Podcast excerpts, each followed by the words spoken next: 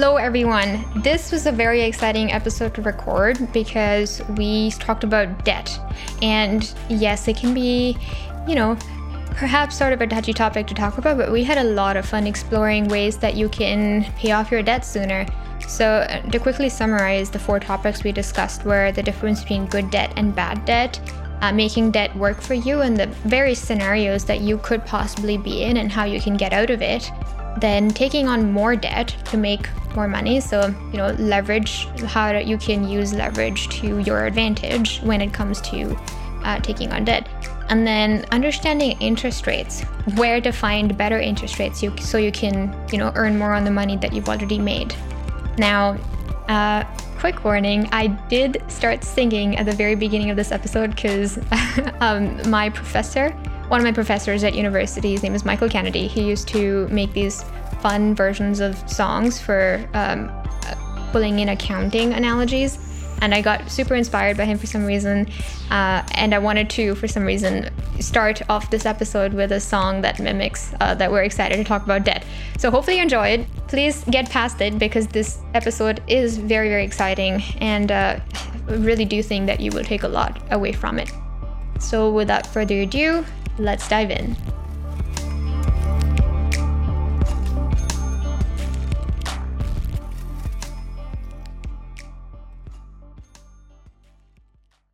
The thoughts and opinions expressed by Keegan Francis, Mrugakshi Palway, and the guests interviewed on the Go Full Crypto podcast are solely their own.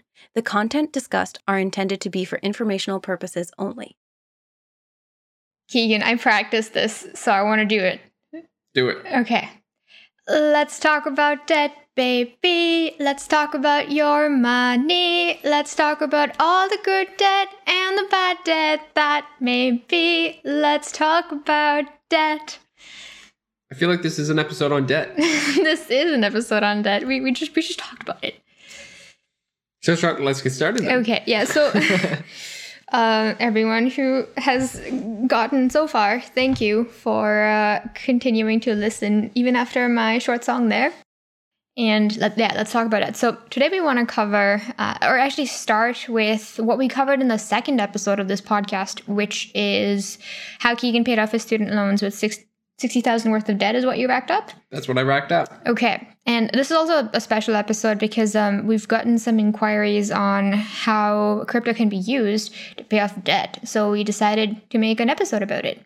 So, Keegan, uh, you know, in the second episode, we uncovered how your main goal after you graduated was to pay off your debt. Why was that? What information did you have about debt that you wanted to pay it off as soon as possible? Uh, well, I was just kind of raised to believe that debt puts you under the thumb of whoever you're loaning that debt from.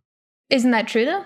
Not necessarily. It really depends. Well, I mean, it is. It is true, but it also depends on what you do with that debt, right? Like you can make that debt work for you and uh, have it actually like yield you passive income instead of having you uh, like suffer from the debt payments. You can actually use the the capital or like the money that you that you take a loan out for uh, to well, ideally make more money than the interest payments. Yeah, except when you're in university and if you're a, you know a new student, so if you get into university right after high school, it's, it's this is not something people are aware of. Like, you right. know, good debt and bad debt is not something you categorize debt in. Debt inherently seems like it's a bad thing to have. Yeah, just saying the word, it makes it like I get the immediate impression that it's a bad thing. And that's the, what I was raised to believe as well, right? I was raised to believe, like, okay, you should probably only take debt to, to get a house right? For a major purchase or an investment in yourself, like your student loans.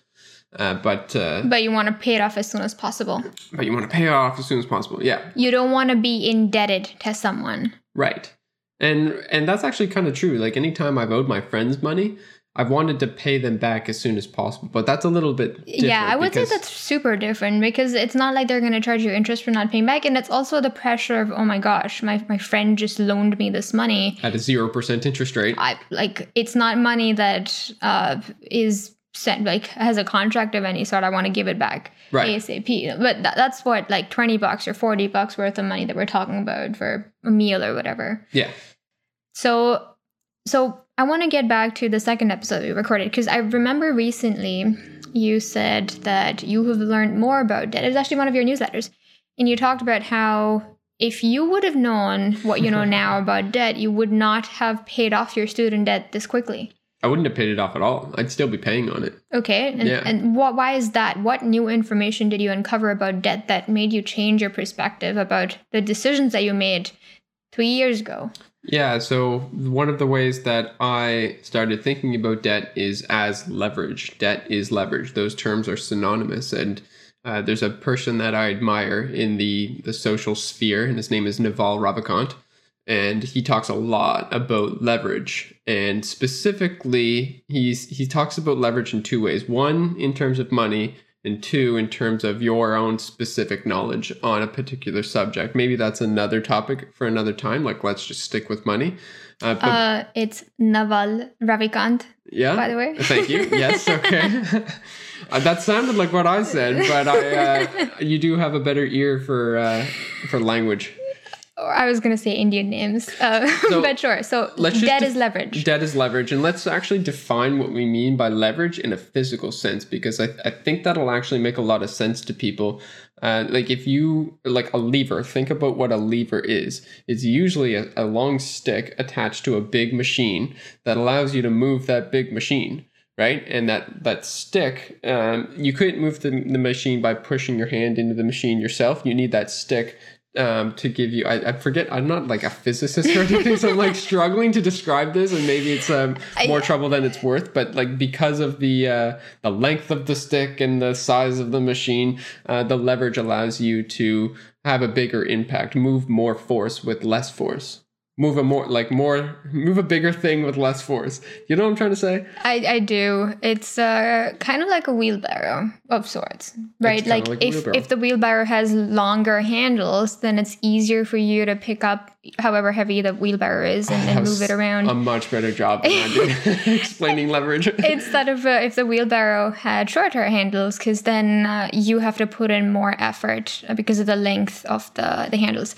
Anyway, so debt as leverage is a concept that you understand only Now. when you well you understand now. right. Uh, but when you learn more about debt in general, so but there are still two categories of debt. There's good debt and there's bad debt. Right. So So, let's wh- just cover that first then. Well, you know, I've I remember watching some of Rich Dad Poor Dad videos by Robert Kiyosaki, and he talks about how student loan is bad debt. But in your opinion, now, what kind of debt is student loans? Yeah, student loans is, is bad debt, but only from one perspective. Because from another perspective, it's it's very good debt, right? You're investing in yourself. It's just whether or not that investment in yourself is actually going to be Pays worth off. it. Yeah. Yeah, so, we have a friend who Yeah. has to rack up a lot of debt before uh, she can become a psychologist. And that's because she has to get her undergraduate degree and then a master's degree and then another specialized degree, and then she can practice after 10 years of education. I think that's true for anyone pursuing a medical degree too. But That's what she wants to do, though. So in that case, I would say that's good debt. It's bad debt in the sense that it's student loans, and th- that's a kind of debt that when you claim bankruptcy, it doesn't go away. It's it's debt that you can never get rid of. yeah, so I guess what pers- whatever perspective you. I guess it also depends on the situation because if you rack up student debt, but then you don't get a job in your field, if the job market for that particular profession doesn't exist or isn't flourishing, then you've just paid a ton of money to get a degree that's not going to help you make money using Okay, that degree. That's a really great example, and here's why. You talked about the job market. Basically, when you go and you try to be employable, uh, you're selling yourself, you're selling your skills, right? And if there's no market for your skills, then you have invested in yourself in such a way that there is no way to sell yourself. If there's no demand for your skills, then you can't sell your supply of skills. And let's talk about how, like, okay, if I if I take on a loan, so if I take on debt to buy a product, I don't know, let's just say concrete, but there's no demand for concrete. That's a bad that's bad debt now, right? Because all of a sudden I'm sitting with this concrete and there's no way to sell it, and the debt that I use to buy the concrete is costing me money, right? I have to pay interest on that debt. Now it would be good debt if I could turn around and sell that concrete at a profit to pay the interest rate and take a profit for myself. That's an example of good debt. Yeah, so I, I feel like uh, startups ha- always take that risk of taking taking on debt because the promise of future positive returns or profits are what drive someone to take the risk of taking on debt in the first place. But Right. then you can't determine what the future holds for the debt that you have taken out in the past. That's right. So, It's really hard to predict the future. but okay, so I still haven't heard you answer why you think you shouldn't have paid off your student debt as soon as you possibly could. Right, because the debt wasn't costing me that much money. What was the interest rate on it? Well, okay, so I did have three loans. I had one bank loan uh, and I had two government loans, one provincial loan and one federal loan. And so, So you had a bank loan, a provincial loan, and a federal loan. yeah, so the bank loan, that was the one that was good for me to pay off because that was an 8% interest rate. And Why did you need three loans? because school cost me that much. Because Yeah, I uh, I ate very healthily in school. I actually didn't drink very much alcohol at all, and uh, most of my money went to buying me very good food because I was going through a health crisis at the time. Okay. Yeah. So you needed three loans. I needed three loans, and the, the government ended up loaning me about forty thousand, and then the bank loan was for another twenty thousand. So you're like you're talking provincial and federal combined.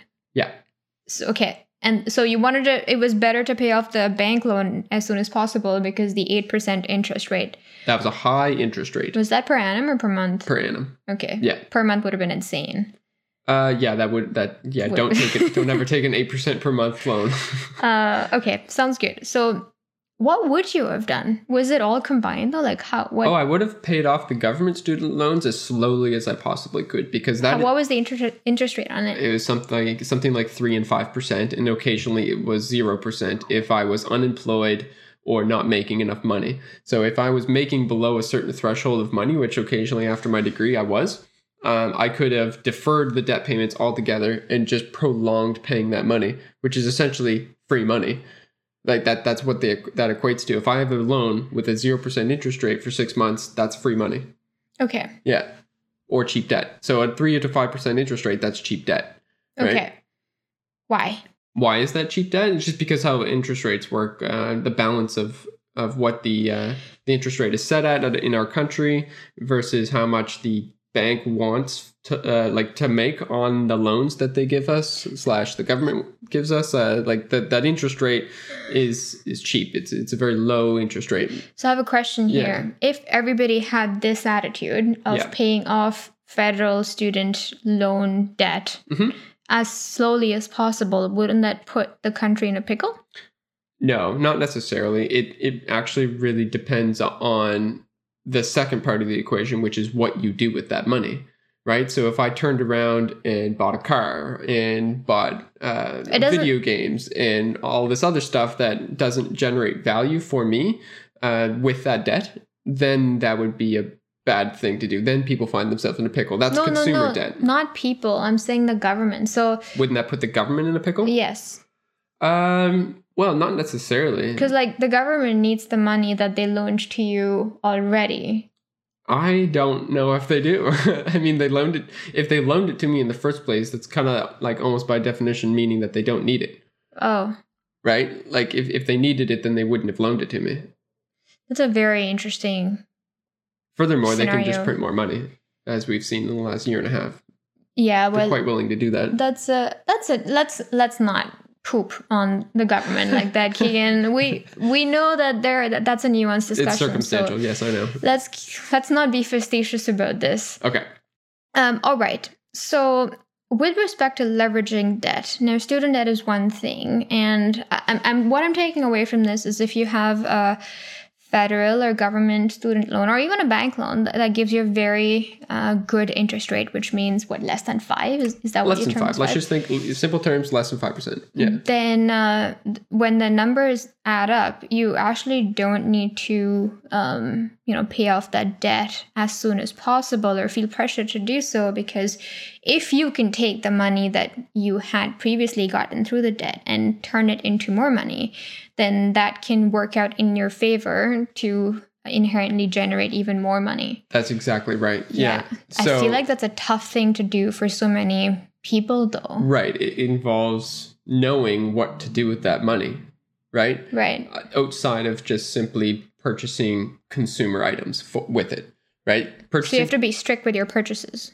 You have to do, yeah, you definitely have to be strict with your purchases. Uh, like, okay, so I was thinking about this last week, and I was thinking that there's two types of things in this world. There's things that go up and down in value, and then there's things that you want simply because you want them, right? So video games fall into that category. Um, food is one of those things that you need, but it also falls into that category of you want it simply because you want it. It's a, it's more of a need, uh, and then there's things that rise and fall in value, otherwise known as assets. And so if you take that money that you've uh, loaned from whoever and you put it into an asset, and the asset gives you some sort of income stream or it appreciates in value more than the interest rate of that debt, then you're you have a net positive situation there. You make more money than you than the debt is costing Have you. Have you made an Excel sheet for this?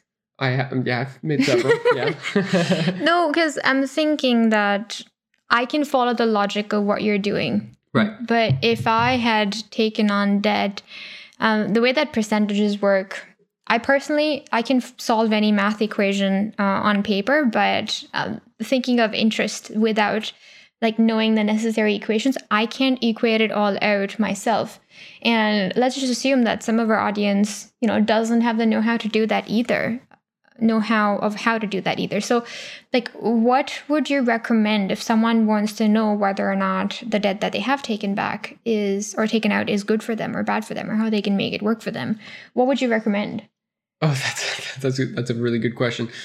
Uh, I, I would recommend learning about these financial literacy concepts. Uh, just type in like Google "good debt, bad debt." Um, watch "Rich Dad, Poor Dad," Robert Kiyosaki. Oh yeah, Um, he does have some pretty interesting videos out there. Take take some of them with a grain of salt, though. familiarize yourself with what is a good interest rate and what's a bad interest rate. Why don't we identify that right now? Well, yeah, we've kind of done that so far, and we've sort of classified five percent or less as a good interest rate, and then everything above that is is a bad interest rate. So, for example, your credit card is between twenty and thirty percent interest. That that's really bad debt, right? Because you have to pay twenty two percent on what you owe the on your credit Yeah, absolutely. On your- per month. per year, right? But it's uh, you get it. it so if Does it compound? it, it does. Like if you don't pay your your credit card bill several months in a row, then it'll compound. You'll start paying interest on the interest. Okay, well, you know, if someone has gotten themselves into a pickle like this, uh, what would you recommend they do? Well, first off, take out another loan. To, to, yeah, no, stay with me here. Take Okay. out a loan at a lower interest rate if that's possible. if that's possible then the cre- than the rate that the credit card is costing you. So if you let's just say you have a thousand dollars that you owe a thousand dollars to own your credit card, okay? okay, and you're paying 20% on that. That means at the end of the year, you owe $200 for having access to that $1,000. because 20% of a $1,000 is $200. Bingo. Now, we can get rid of that $1,000 debt that costs us $200 by taking out a loan for a $1,000 at a 5% interest rate, Okay, right? So we take out that loan for a $1,000, we pay our credit card debt automatically.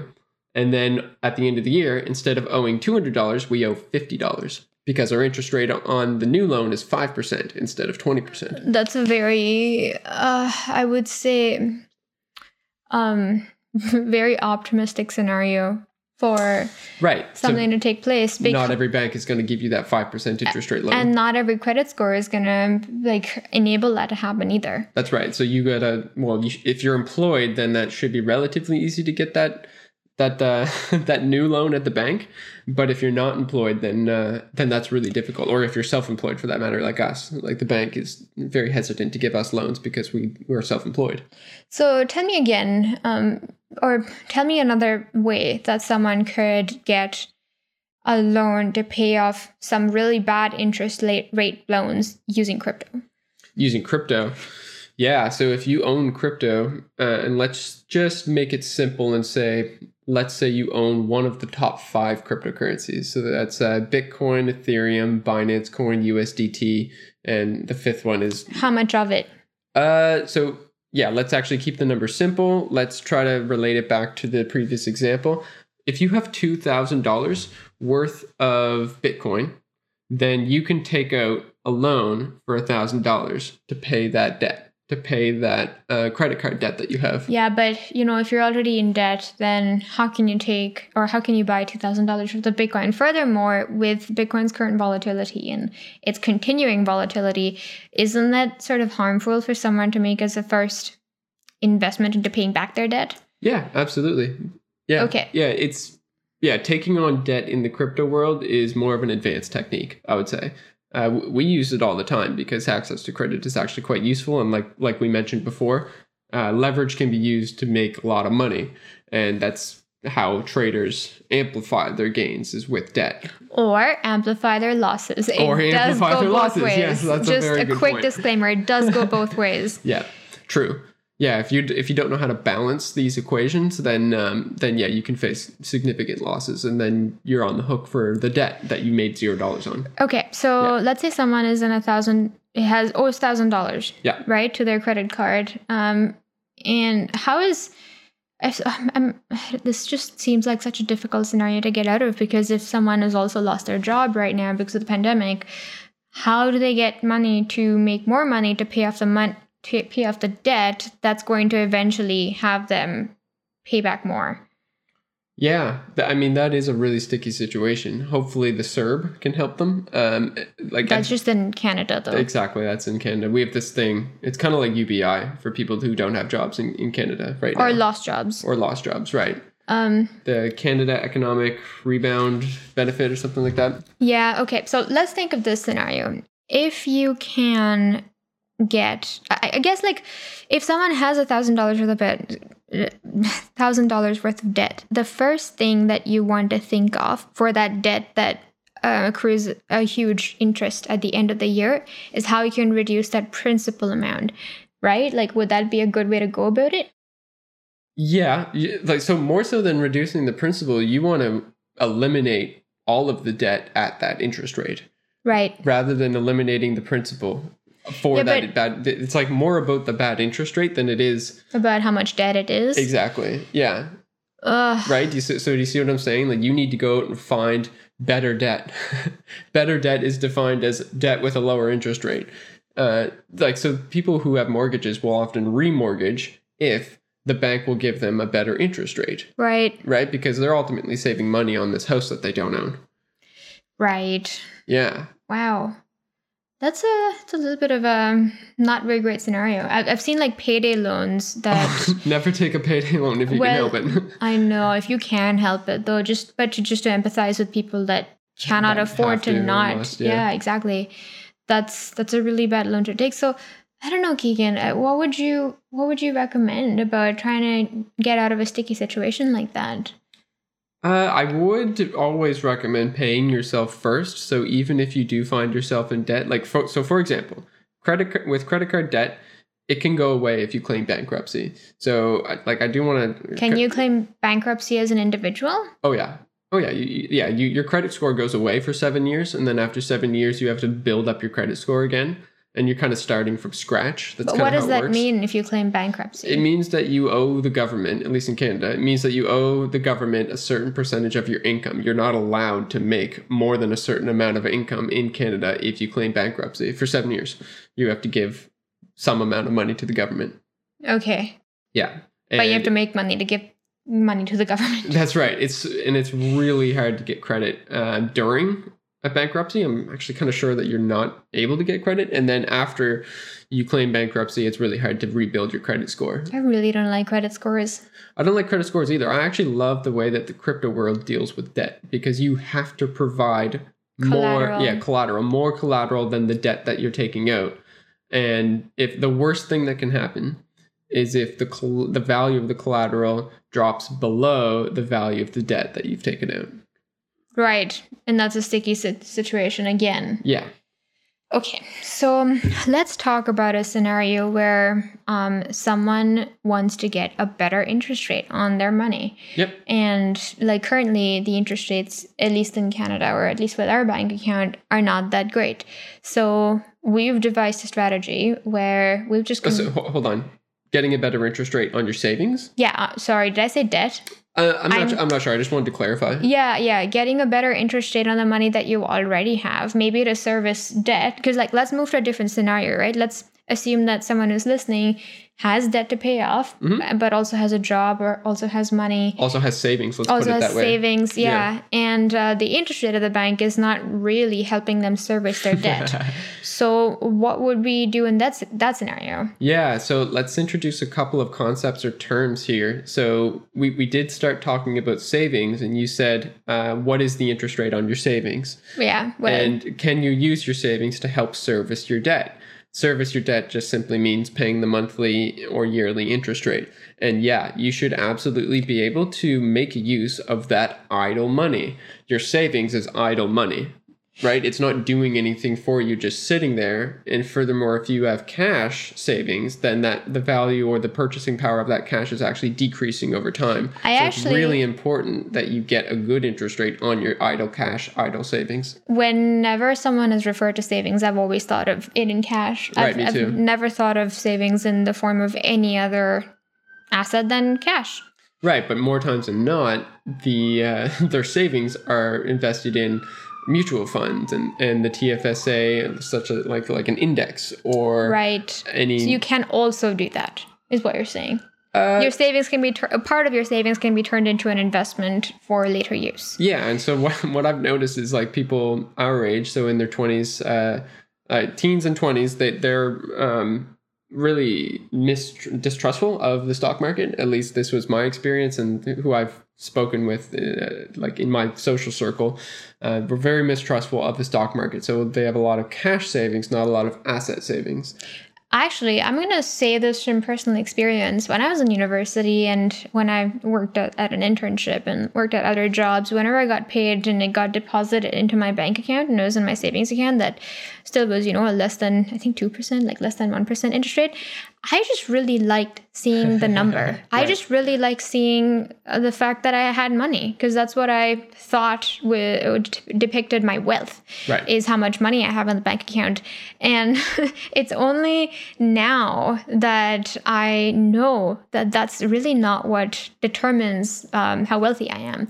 Because if I have my money in cash and if I don't do anything with it or don't put it to work, then it's just sitting there collecting dust Right. So another way to put another way to put that is because that, it's cash. that the number stays the same. yeah. uh, or it goes up very very slowly or, but let's just say the number stays the same for all intents and purposes but the purchasing power goes down Yeah. so all around us we we see the coffee going up we see uh, lumber going up where we are in nova scotia we see housing prices being inflated massively and yet your cash savings are not earning you enough money to cover the inflation that's taking place around you Right. If you save your money in cash, then you have to pay more for something 10 years later than you do now. If you have your money saved in investments or assets, then you have to use less money when you convert it back into cash 10 years later for the same thing when you make that investment. Cool. So now let's take this conversation back to debt and what and I'm going to talk about what actually is happening on a macro level right now. Many investors, uh, many people who are financially savvy and understand how debt works, good debt, bad debt, et cetera, et cetera. Cash is really cheap right now. It's because governments are printing it all the time. They're giving it to the banks to incentivize spending, essentially, to incentivize investment, trying to stimulate the economy. Not, not I wouldn't say investment, incentivize spending more than anything because you need someone to spend money to give somebody else money to mm, have an economy work. Right. Yeah. Uh, I would definitely say investment though, because the, the stock market in, in March 2020, I mean, that's what a huge chunk of the money pr- printed went to. It was to st- it was to directly invest in the stock of these companies because the whole stock market is the pension of the countries. Right. Can you say that as a blanket statement? I can, I can say that as a blanket statement. Yeah, absolutely. the pension funds uh, of like the United States and Canada and the EU, they're all invested in the stock market directly, right? Okay, so taking this back here, the people are taking on debt, and what they're doing is they're buying assets that produce more income or rise faster than what the debt is costing them. That's if the investment makes them money. That's if the investment makes them money. That's right. Okay. Yeah. So, so then what? I don't know. I don't know where you're going with this. well, it's actually just kind of striking because um, I know like a lot of people our age, they don't invest in assets. I, I like my friends are just getting into buying assets and stocks and houses right now. It's because it's not well understood. It's because it's not well understood. you that's have right. to go out of your way to understand how to do it. Like I remember talking to a friend of mine um, about a month ago, and she said to me that it's not necessarily hard to understand it once you start, but there's this. Um, Ima- not imaginary, but there's this assumed difficulty related to investing in stocks that is just associated with the word investment. So even if it is easy, that barrier of um, assumed definition. Mm. assumed definition of what investments is, is just causes people to not uh, want to explore it more. At least that's what deterred her from looking into what investments are, even though she'd heard of them for as long as she could remember. Right. And, and also, I, I remember like associating the term investments with the people that like more or less manufactured the 2008 financial crisis. Like, I didn't Yeah. want to be associated with the people like, oh, they did the investment.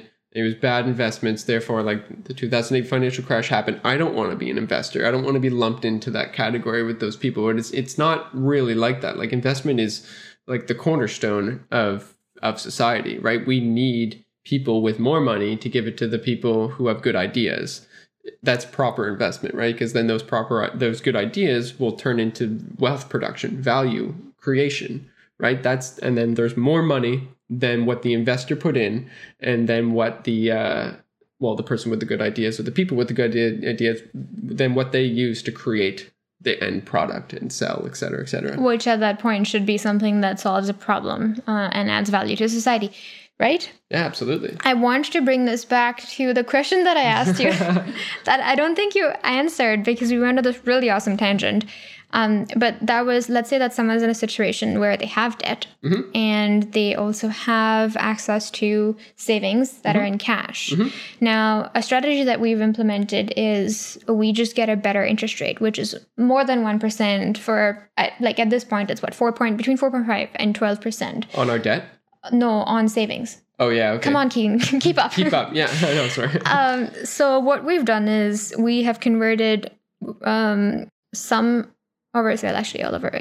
I'm, I'll take an example with numbers. So, two hundred dollars worth of Canadian dollars. I recently converted into something called TCAD, which is a stablecoin, and put it in an earn term in Crypto.com, where I put it in a flexible earn term, which means I can withdraw it at any time, and I was getting a four point five percent interest on it. Now, I can also uh, lock that in for three months uh, and get a 12% interest on it, pay it out in TCAD. So I'm getting more money on my money if I put it in an interest bearing savings type account in something called Crypto Earn. And that's what I prefer. So, you know, if you want to service your debt, um, perhaps reduce the principal or pay off your interest rate, what you can do is put part of your savings in an account such as this and use the interest that you receive from this sort of crypto service savings account to service your debt or reduce your principal and service your debt. That was yeah, I like that. Very well put. I, I want to just kind of give people a bit of like a flow chart of, for how to think about this, and it depends on uh, where you are in your financial journey and how much risk you're comfortable taking on at any given point in time. So your question was, how do people get out of this situation of uh, of being encumbered by debt? And the first thing to do is, is to pay yourself, regardless of uh, of how much. what much. do you mean have. by that? Well, if if you have an income, let's just say you have an income of hundred dollars a month, um, and this is just keeping it simple. Uh, whatever you can afford, literally whatever you can afford, put it away. Don't touch it. That's it. If it's a dollar, In cash? in, let's just keep it with cash just for a second. Just put it away somewhere. Take a dollar of that hundred dollars and put it away. If it's one percent, great. If it's ten dollars of that hundred dollars, that's better, right? That's ten times better. Whatever you can do, put it away. Step two, if it's cash, you should earn a good interest rate on that cash. What's a good interest rate on cash? More than 8%, 8% or more. If you can earn 8% or more, and with cryptocurrency, you can do this, uh, you should. You should be doing that with your savings. You're going to see some pretty good growth from that money, from your savings. And if you're depositing 10% of your paycheck on a monthly basis into the same 8% interest bearing account, that you're going to see that grow pretty quickly. It's, it's, it's kind of remarkable. Uh, step three, if you're comfortable purchasing an asset, like Bitcoin, uh, then you can further increase your savings potential because now you've invested in a scarce asset, something that is designed to increase in value over time. And step four, you can earn interest on your Bitcoin. And that's that's just next level stuff right there. Step five, take on debt to buy Bitcoin to earn interest on it. Do not take that as financial advice. if you do end up doing that, be careful with it. This is this is not financial advice. Just want to put that out there. Right, yeah, that's like god level. Uh that's like god level financial tinkering. Are you saying that we're god level financial tinkerers? I don't know. I Wow, think it'd be a little narcissistic for me to say that out loud. But, But, you just oh my god.